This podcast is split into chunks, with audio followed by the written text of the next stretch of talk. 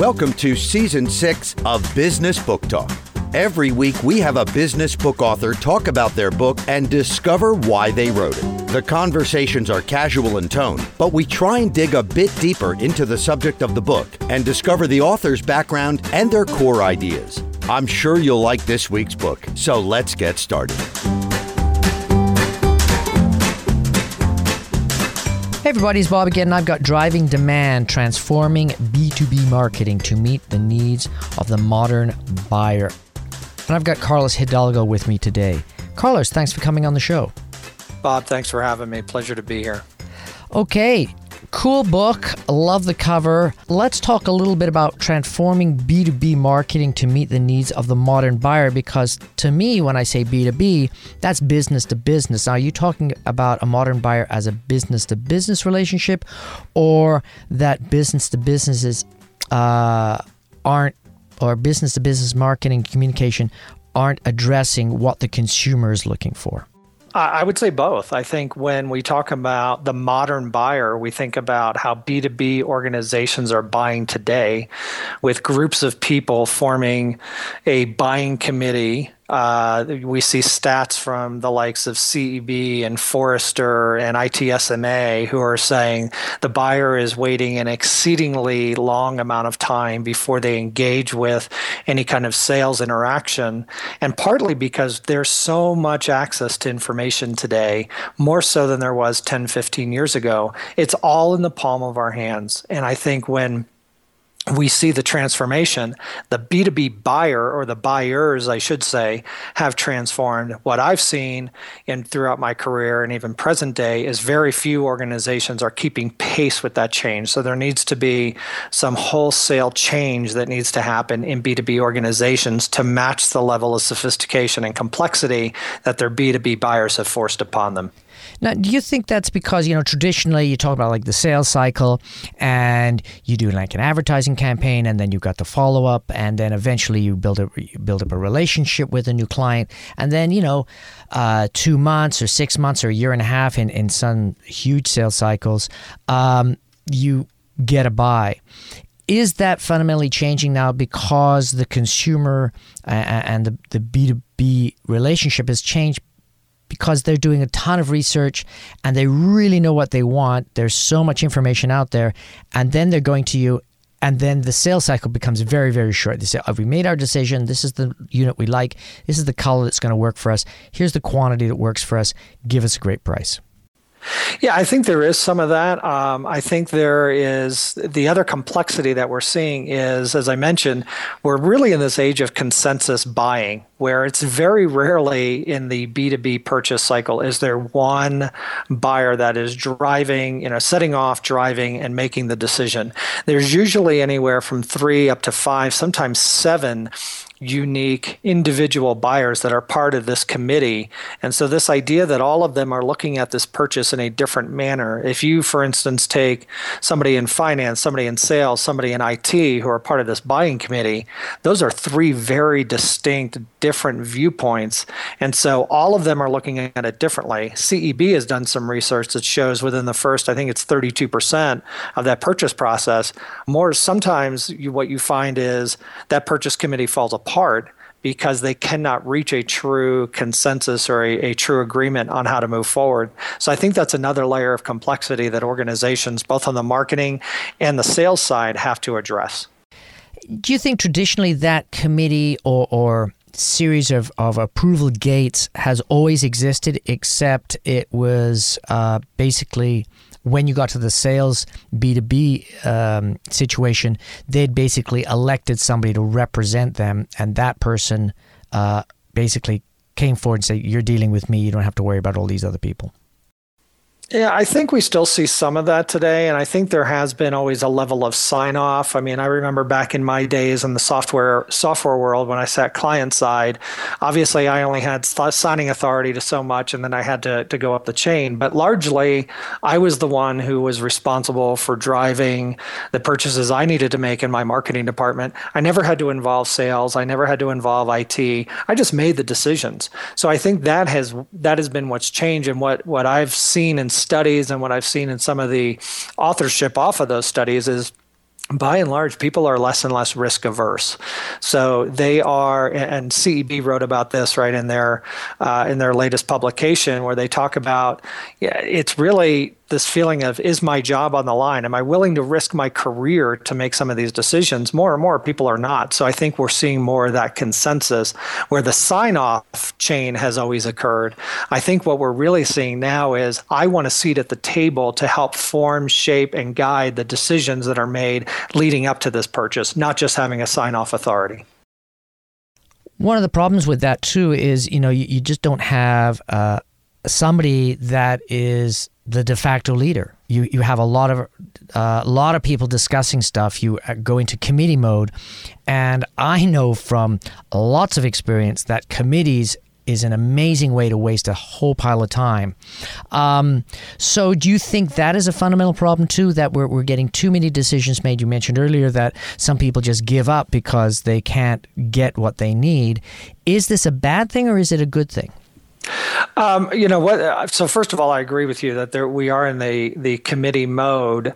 Um, I'm not a huge fan of committees, but I think whether it's good or bad, it's the reality of the situation, and it's what marketers have to understand that we have to message. So because sales is being pushed down further in the buying cycle, marketing now has to fill that gap, and how we fill that gap is by having re- relevant dialogue with each of those committee members at an individual and then also at a corporate level. So again, we may not like it, but it's the reality of the situation and we have to respond to it appropriately.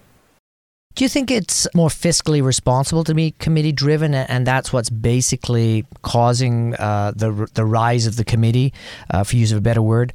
That uh, they're saying, well, it's all accountability. You guys have got to watch your numbers, blah blah blah, and they're kind of teaming up together to to, to be safe, uh, cover their ass, but also to be able to prove that look, we we talked about this forever and ever, and now we've made a decision. We have to move forward. Please release the funds.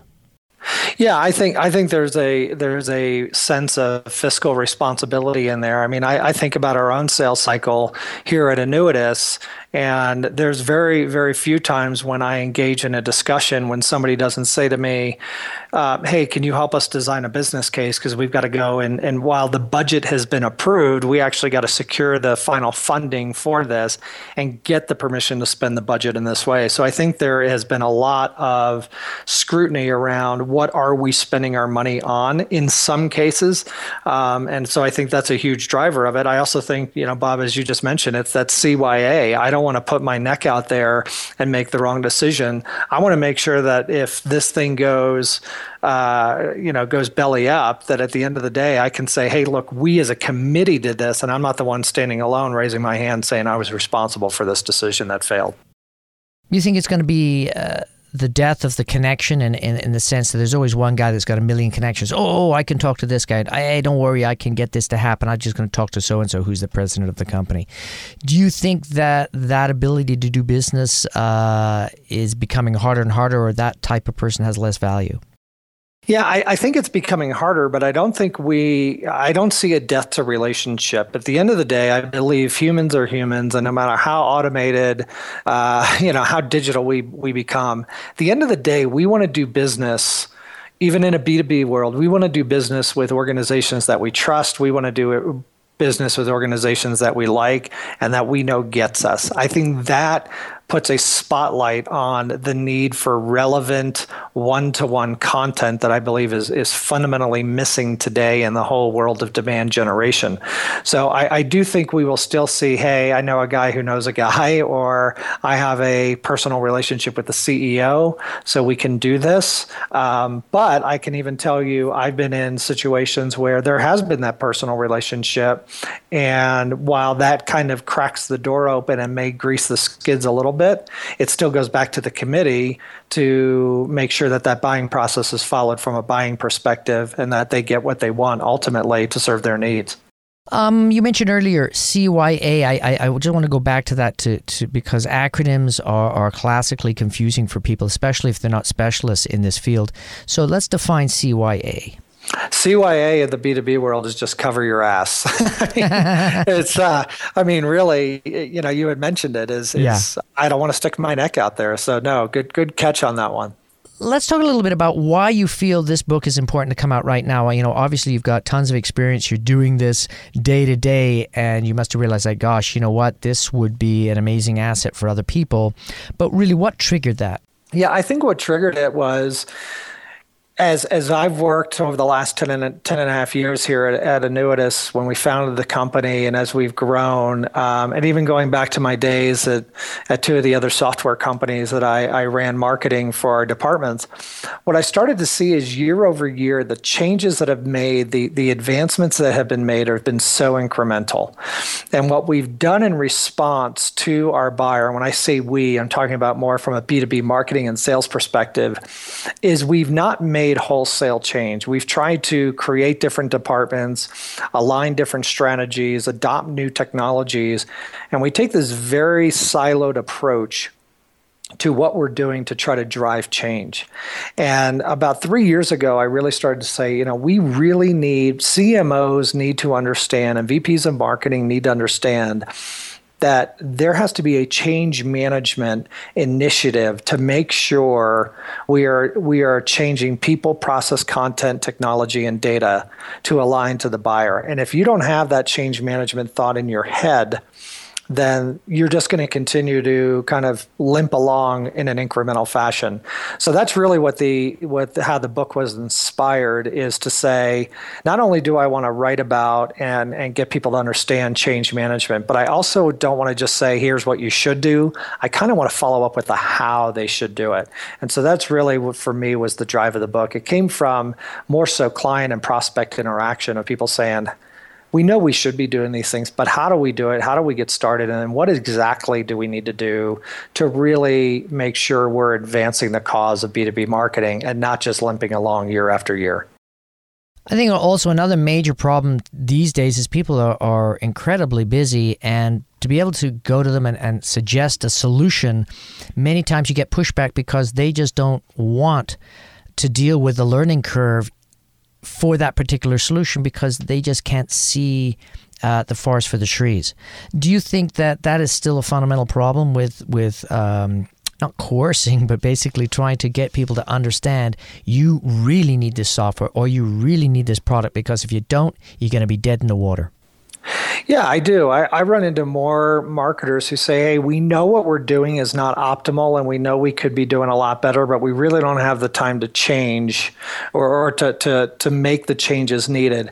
And honestly, that, that answer, you know, just to be, to be blunt, kind of makes me bristle is because what I hear is, hey, we know what we're doing is mediocrity, but we're okay with mediocrity. And so that's why in the book we talk about select an area of the business where you can pilot, kind of prototype this new approach, this new demand process, and really make sure that it's going to work. Then you bring that to the business and say, why would we not make this wholesale change across the company? solution area by solution area or audience segment by audience segment and start to ramp up. So, because this is a change management initiative, I think what I hear a lot of marketers say is, we've got to get this stuff done in 90 days. Well, change, especially when you start to change a culture at the people level and then move that through process and then move that through how that informs your data and how it engage how you engage your customer we're looking at a, about a two and a half to three and a half year initiative. The beauty in all of that, though, is when you start small, you get to look at all the milestones along the way and you start to see that change starts to gain momentum. When I hear people say, I don't have time for this, again, I think what you're saying is we're going to accept mediocrity. Yeah, and, and I think um, the average person that's that's in an office environment, they're coming in and they're they're on a they're not on a marathon anymore for their career. They're on a sprint to try and make it to uh, next quarter or sometimes uh, next week because their their jobs on the line, and there, there's a lot of this uh, uncertainty going on with with companies. You know, back in the day, you joined a company and you got 30, 40 years to figure it out. Uh, now it's like you hit the ground running or you're out the door.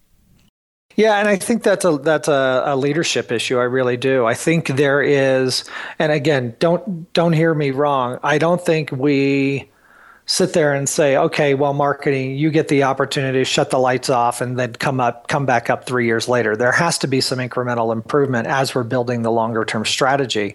But this idea of, hey, you've got to impact pipeline in the next 30 days, especially when I have a six month sales cycle, it's just not realistic. And I think leaders, CMOs, CEOs, CFOs need to stand up and say, hey, the landscape has changed, the market has changed, our buyers have changed we didn't get dysfunctional overnight. What makes you think we're going to fix it overnight? And so let's put a plan in place that gives us a longer term fix while getting some short term wins. If you can't approach that, then I think, you know, from a leadership perspective, you're not going to find the people who can actually move the needle and drive significant revenue from from marketing investment. Uh, you just won't find them because they, you're not going to give them a chance to really succeed. Yeah, and, and you, you're going to end up of, uh, with a culture of, of people that are just going to fake it and and uh, tweak the numbers so they survive, and you're going to be in an unreality business, and suddenly the, the bottom's going to fall out, and you're going to what what the heck happened? No, you're exactly right, and I think you just touched on something that's huge, and that's what I write about a lot. Is this whole culture is giving, changing the culture where people are not scared for their jobs. They're not running around saying, "I've got to produce, I've got to get something done." This is what we see whenever every year when we say we're going to invest in more content, but yet the numbers of we get to prove the value of our content continue to drop. It's because people are running around just doing more and more and more and more but where are the results? If I'm a CEO, I want to see results. When I, I always ask our marketing team and our our our account management team, what are the results in what we're spending? If you can't show me these results, now we have a problem because I don't want to continue to invest in something that doesn't produce results. Well, and also these days, um, monitoring and, and actually uh, showing results is way more cost effective. If you have the tools in place, it's relatively simple. I'm not saying it's, ever simple, uh, but really, results, everything is we're in, in a world of A/B testing more than anything else, and and long gone is the day of shooting from the hip and see what happens. Yeah, and I think it we've got to take it long, a long way beyond A/B testing. A/B testing is great, but we've also got to look at the back end and say how are we continually optimizing what we're doing from a demand generation program perspective. So that means are we looking at the conversion rates and are we benchmarking them against industry standards and are we making the changes in the program to make sure that those conversion rates go up? Are we monitoring and looking at channel performance? Are we monitoring and looking at our content performance? Those are the things that I believe are missing in today's modern demand generation organizations, where they're saying, all right, we launched this program, we spent $10,000 on it, we got $20,000 back in sales, there's our ROI, go on to the next. We really should be looking to design perpetual programs and then put a business intelligence and an analytical lens on that so we can continually optimize to drive higher conversions, drive more pipeline, drive more revenue, and, and drive higher performance from the overall investment. Well, and, and that strategy is, is a classic mature uh, market approach. I mean, in in the day, you know, you would you would develop a widget and you would be out there manufacturing or, or whatever, and basically the company would get to a certain point where they realize that okay, this is as much money as we can make profit wise this way. Let's start uh, tweaking and seeing if we can refine. Can we do it with less people? Can we do it with new machinery? Can we do it by uh, a better distribution system? All those type of things would happen years and years and years after you actually started the company when you were mature enough to actually be able to do that because analytics were incredibly difficult to come by. These days, it's too easy to come by those analytics. So, really, you have to have this mature company approach where you may have launched something uh, a month or six months or a year ago, but you're looking at it really like you would look at something uh, back in the 50s and 60s that was like 5, 10, 15 years old. You're you're absolutely right, and, and, I think the tools are there. I think the opportunity is there. It's really up to us to do it as as B two B marketers. And so, I think you know what you just described is what my business partner Adam Needles talks about a lot. Is this whole idea of supply chain, and that's how we have to start to approach demand generation. It is the supply chain concept where we might have built something. We might even be putting a process in place by which to build this. But if we're not continually taking a look at that process and taking a look how we're building it and what the results are and fine tuning it to drive better results, well, then we're back into a very tactical approach where we launch something, we measure it once, we report that to the business, and then we go off to the next thing. That's just not where we are today. That's not where we need to be. And that's certainly not a buyer centric approach to demand gen. All right, well, let's talk about tactics. The tactic of how the heck to get into this book and read the book. Do you think it's a book, uh, and this is a question I'm asking more and more, uh, because everybody's too busy and they don't want to give up uh, like three hours to a book to figure out if it's a book for them. But for a person that, that's crunched for time, they get your book. What is the first chapter to read after they've kind of read the beginning of the book because I asked this question everybody says well you should read the first chapter. So, so that's a given. But after they kind of get that part where can they skip to? Or is it kind of a book that you have to read from the beginning all the way through to the end? Well, I would hope that somebody would read it from beginning to end, but I really, I really think it's about the culture. If you can't instill and drive a culture of change in your organization, no matter what tactic you do, no matter what um, approach you take, no matter what try to new process you try to put in place, it's going to fail. And I know this because I've seen it. I've seen it in organizations that we have tried to work with. I've seen it in organizations where we've worked with, where eventually this stuff it's not easy. And they start to question, they start to wonder, they start to doubt. And the problem is the leadership in the organization never drove this whole idea of change management and cultural change. So I would say, you know, get to the introduction where we kind of tee up the whole idea of the book. You can walk through why transformation does fail and then go to that idea of culture. And I do give some tips in there of some past experiences of just some real simple ways you can start to change the culture and get people to rally around and also identify the type of people that may try to sabotage that culture either unwittingly or very purposefully. Hmm. Yeah, it's interesting. You're really what he's talking about is chapter 10, uh, creating an outcome accountable culture. But what happens quite interestingly, then you go into the next chapter is managing people through change. That makes sense. Okay, we meet, to make change. Oh, and here's how to do the change. But then you kind of go into the need for change, and then the next chapter, change ahead. And it almost seems like the need for change and the change ahead, that could that's something you should look up understand before you approach the culture angle. Yeah, and, and, and that's a point well taken, Bob. The reason I, I structured it that way is almost every marketer, B2B marketer and salesperson I speak to understands fundamentally that the world is drastically different than the world 15 years ago from a B2B marketing and sales and buying perspective. So I didn't really feel the need to try to highlight, hey guys, here's how this that we live in this brand new world. I kind of wanted to just say that to the end as a reminder to say hey all these discussions i've had all these conferences i go to all of these people that i speak with we all know that change is afoot. So we have a we really have one or two options. And i believe that, that you know this is quoted in the book. I'm not i can't remember off the top of my head exactly what chapter where robert rose from cmi talks about this. You either change or you die. And that seems pretty dire. That seems pretty drastic. And sometimes you get a roll of the eyes like, okay, come on, let's not be so dramatic. But if you look at the consumer world, did any of us think 15 years ago we'd be sitting here talking about, you know, rest in peace Blockbuster or rest in peace Borders Books or rest in peace Circuit City? These are all, you know, a lot of reasons for those.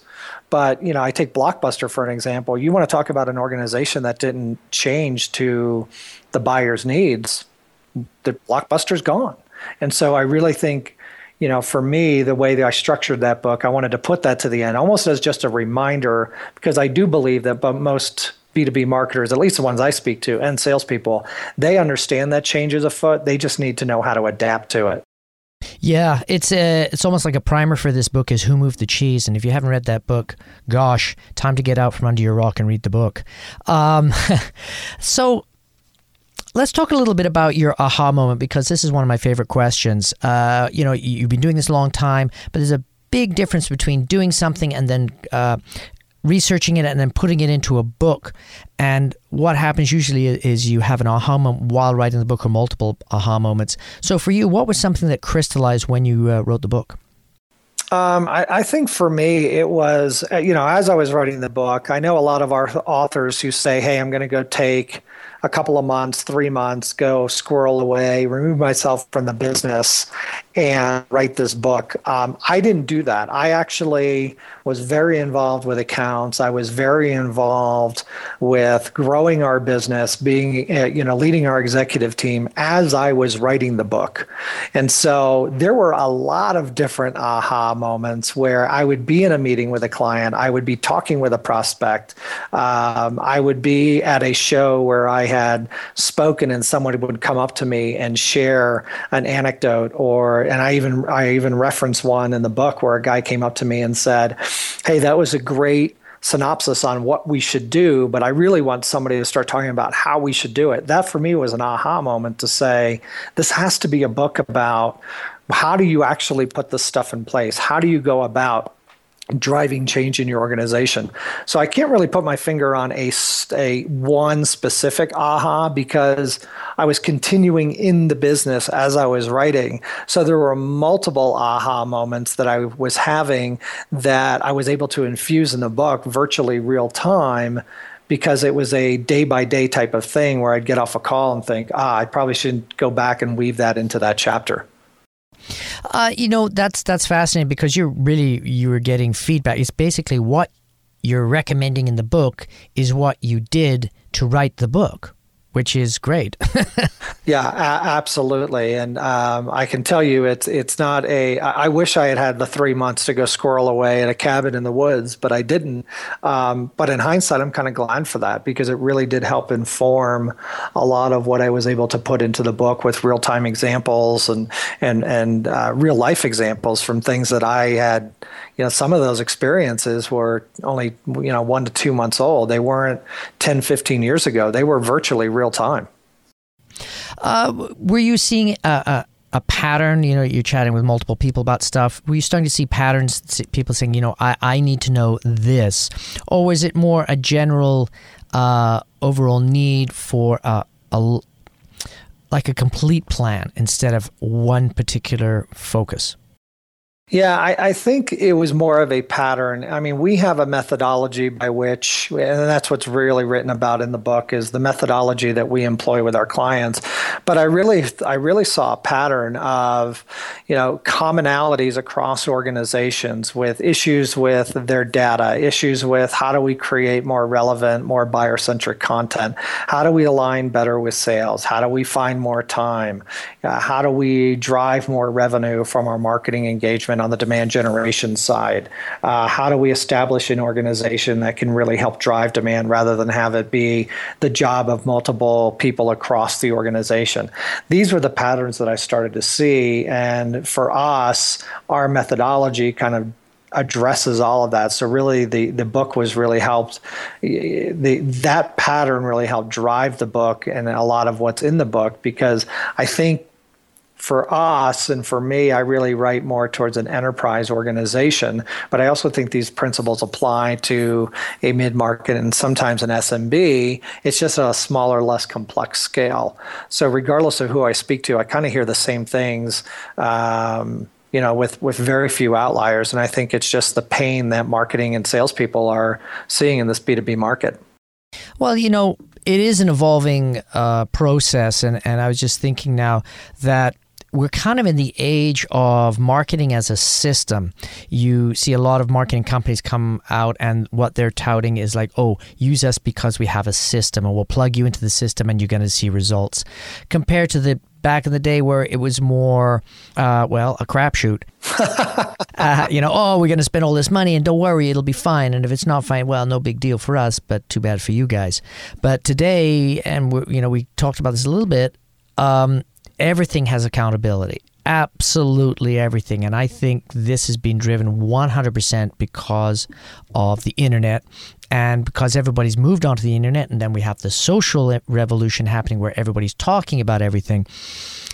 Do you think that the next phase is going to be uh, what they've been predicting with uh, Internet 3, which is everybody sharing all the all the information all the time, and then we're going to have to have something like um, artificial intelligence sifting through that stuff based on parameters that we're interested in. And a lot of the stuff that we're working on today is going to become kind of irrelevant. Well, I, I, don't know that anytime you talk about being buyer centric, I, I, would I would hope to God that that never becomes irrelevant. I think it's how we do that. When I hear organizations say, "Hey, we have a system we can just plug you into," um, I reject that because I think every business is unique, every buying pattern is unique. I think if you have a methodology by which you're going to prescribe. It's like a doctor. He's going to go through the same steps to diagnose, but every diagnosis is going to going to be different, and so you have to have a different prescription to cure the illness. When I start seeing, hey, well, we're just going to plug this in, or we're going to put predictive in, or things like that, I kind of bristle because what I see so many times is predictive has become the shiny new toy for marketers. Well, what are you predicting? Predicting against? Have you diagnosed your buyer's buying patterns uh, at a corporate and also at an individual buying member level?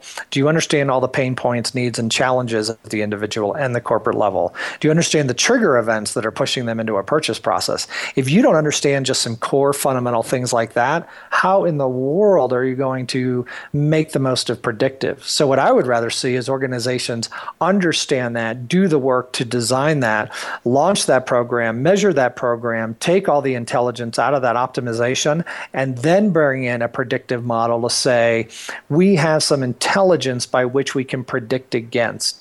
Predictive without context just produces more data that we can't do anything with. So that's where I believe we're going. That's where I hope that we're going. And that's where I believe organizations should go rather than just say, oh my word, this whole world of predictive is awesome. Let's just set it on our database and and go crazy. I we have a client right now who went for that, and I met with them last year, and I said, "How's the predictive stuff going?" And he kind of rolled his eyes and said, "We've spent a whole lot of money, and we're on our fourth try." And he said, "Honestly, we have not really." Done the work, the upfront work necessary to maximize our investment in predictive. We should have waited. Hmm. Well, that leads really quite nicely into my next question, which is uh, from chapter seven adapting the lead management process. And many, many organizations that I've chatted with, their, their, their sales managers, um, is that yeah the, the the marketings work great but we're just not following up on leads fast enough or by the time we get to a lead they've moved on the concept of a lead being something you can hang and wait and ah we'll get to it we'll get to it is is becoming shorter and shorter and these days it's almost gone down to like by the hour, if you're not responding within an hour or a day or four or five days, you've lost that person because they've moved on. Yeah, I, I, think what we have to understand is that first and foremost, demand generation is a marketing and a sales activity. So that's we have to reframe the definition. This isn't just something that marketing should do. I also think marketing bears some of the responsibility for that. Um, we're sales ignoring leads because by and large, um, if you look at the statistics that have been put out there that says less than 1% of marketing generated leads ever get converted to sales, well, I'm a high paid salesperson with a bogey every 90 days. I'm not going to sit there and mess around with names. I want highly qualified leads. That's why we highlight the importance of a buyer centric approach and understanding the dialogue, the conversation, and the content that's going to spur that dialogue, underpinned by that whole lead management and qualification, so that when I do send a lead to sales, it's highly qualified, it has a lot of substance to it, and it gives sales the information on how that person became that qualified lead. If I can start to deliver that to sales, you start to see some change. Secondarily, for a salesperson, if you aren't following up on the leads and people are saying, kind of scratching their head and going, I, I don't understand this, the way you motivate salespeople, and quite honestly, the way you motivate a lot of people, is you change their comp plan. And so if you start putting some meat behind these SLAs, these service level agreements, and making sure that both marketing and sales have agreed to them, you will start to see some change in the organization. But I think first and foremost, marketing and sales have to determine what do we mean when we say qualified lead, and then what information do we want behind that? That's the first step is really understanding what that definition is. You know, it, it uh, reminds me a lot of the new, the, well, the, the rise of, of one-on-one marketing compared to shotgun marketing, where you blast out a lot of stuff. It, it's way more refined. You're trying to uh, put people within a community and then move that person into a community that you're monitoring and feeding with information and, and, and stuff like that. How critical is it to have that style component? I, I, think it's really critical and it can be done. Uh, what I often hear is, yeah, but that's really hard. Um, you know, and, and I, I kind of harken back to I would have loved to have said that to my basketball or baseball coach in high school and see what they would have said. Um, it, it, it's not it's not simple, I'll tell you that. But again, when we go back to the idea that we live in this buying committee era, we have to create content that speaks to them as individuals, where they are, where they're, what problems are they trying to solve. If we just use and create one piece of content and say this is going to apply to five different stakeholders or personas that are involved in the buying decision, we are going to miss the mark more often than not. And so I think we have to develop one on one. We can produce dynamic content that speaks to buyers based on their behavior. We can populate that on our website. We can populate that on a lot of different inbound channels and outbound channels. The, the, the truth is, I think we're spending too much time working on stuff that really doesn't matter because that's what we've always done as marketers. And so that's what's comfortable. We have to start to move out of our comfort zone and do some things that feel a little different because our buyers are dictating that we do so. Well, and, and traditionally, you know, with every department or, or, or organization or, or, even single individual in an organization, they are very happy with the status quo. They come in on Monday, they know that if they do X, they're going to be fine, and then Tuesday did that, and then Friday runs around, they can go and relax. Uh, finding employees, empowering employees, giving them the ability to move forward at the speed that they need to move forward, uh, and then rewarding those people is a fantastic strategy. But what happens to the people that don't work that way, that they're hardwired slightly different? In a marketing department or, or any department, do you feel that uh, the, the, the different personality traits aren't being addressed kind of the way we're not addressing uh, individuals in our marketplace and understanding, well, look, we have quick decision makers, we have researchers, we have this, we have that. Yeah, I, I think the biggest thing, and, and you're getting back to the cultural uh, cultural aspect. Now, obviously, it'd be in some respects, and I'll highlight some respects. It'd be great if you could have everybody get motivated by the same thing. But I think part of changing culture is you have to realize what does motivate your people. Some people are truly motivated solely by money. Some people are motivated by recognition and reward. Some people are motivated by just being part of a team. So I think the key is whatever your motivation and we have this mantra here at our company at Annuitas is wherever you are, we just want you to lead. So if you're going to lead, if you're going to be just part of that committee, part of that team that constructs the new way to to be uh, part of demand generation, lead in that role. If you're going to be the person who is going to be striving for the revenue, the pipeline, so you can get a little extra bump, lead where you are. If you're going to be the person who gets really motivated by reward and recognition and call outs, lead where you are. Whatever that role, lead where you are. If you have a bunch of leaders, regardless of how they are uh, motivated, and that's the true leadership, the CMO's role to say, I've got to recognize this and, and reward and call people out based on their core motivations. If everybody's leading, though, based on how they're motivated and the roles that they are, you're going to win. And so I do think it's incumbent upon leaders to say, I have a mix of people, and how are they all motivated? What really pushes their buttons? At the end of the day, though, let's be honest, you're going to have people who dig their heels in and do not want to make these changes. One of two things is going to happen. It's either they're going to opt out or you need to help them opt out. And that's something that nobody wants to talk about, but it's reality. And you can't sacrifice the greater good of the organization and the greater good of your buyers for somebody who just does not want to make the turn and does not want to lead where they are and change along with the marketplace and the buyer and the organization. That person, you know, again, either opts out or you'll have to help them opt out. Yeah, you know that's that's very interest, interesting actually because I was talking with somebody the other day about that same strategy where he came in at a department, he was the you know the new manager, so everybody fobbed off all the idiots, and he was just stuck with a bunch of people that didn't know what they were doing or weren't motivated or just had bad work ethic.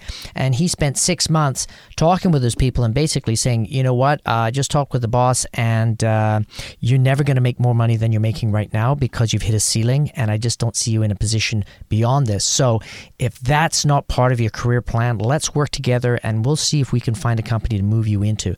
And so he didn't just fire people, he just transitioned them into a different company where they were happier. And it's a win win because they're happier and they owe him, and he's happy because he can bring in somebody that he needs. Well, and at the end of the day, we we are, and and again, this is something I always tell our team: we're in the people business, and the people that I'm referring to are our people. We have 20 six people in our organization, all key team members.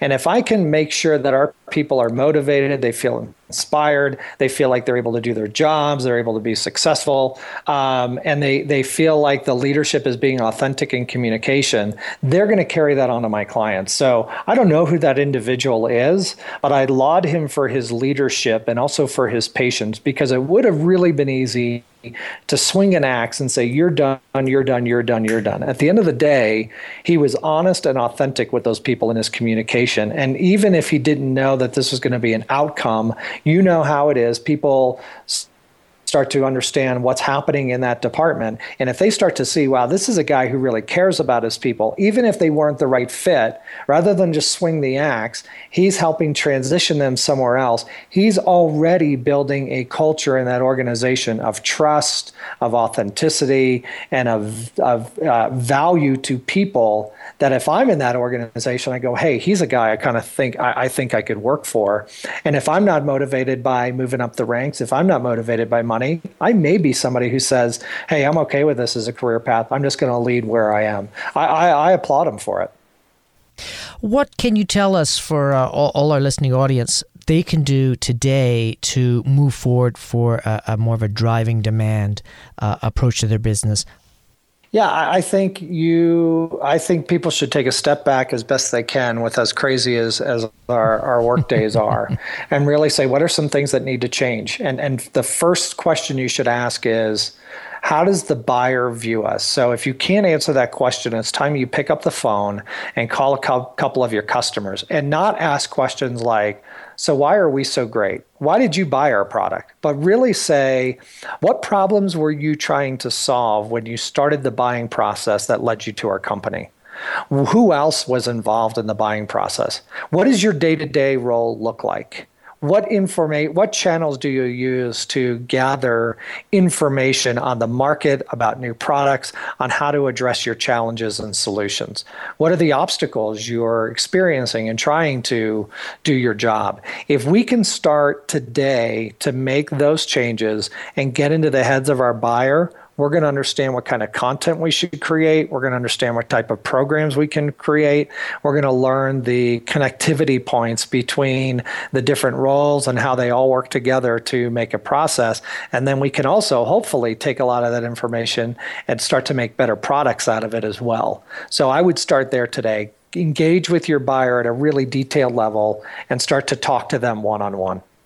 Well, I think you made a very salient point there, saying you know get in the head of your buyer. I think many many um, organizations and, and, and, individuals just don't get that. They're they're too me centric and not um, able to to you know understand that it's not about you, it's about them. And the ability to call them and, and actually empathize with them and say, oh my God, I had no idea you were going through that. Now let me think of that. I'll, I'll get back to you in a couple of days and actually help them. Even if it's not going to make a sale, if you can help them, and if everybody was doing that on a global level, that would tremendously change the way business is done. And I believe that's part of the content that we have to use in demand generation. We have to help educate our customers. If I can be the organization that really helps my buyer think about their problem in a way that they might not have been aware of, if I can get them to understand and provide them some guidance on how to address this purchase, there's a high likelihood they're going to come back to me to purchase or at least include me in the short list because I was the one who helped them qualify and sometimes quantify their problem. And if I can be that person, if I can be that organization that does that, I'm going to have great success in my sales cycle more often than not. Oh, absolutely. Well, there's also going to be the uh, people bragging about how amazing you are to work with. And they say, well, geez, that sounds like a guy we would want to work with.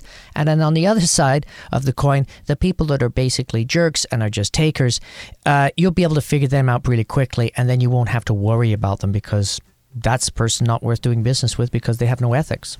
Exactly right. You're exactly right, Bob. We've been talking with Carlos. We've been talking with. We've been talking with uh, Carlos Hidalgo today and uh, his book, Driving Demand Transforming B2B Marketing to Meet the Needs of the Modern Buyer, is an awesome book. Actually, for anybody in a department, I would highly recommend CEOs uh, as well as CMOs read this. But people that are in a marketing department and want to do it right, and I would say, even if you've got a small business, there are some amazing tips and ideas in this. So, thank you for coming on the show, Carlos. Bob, thanks so much for having me. It's been a pleasure.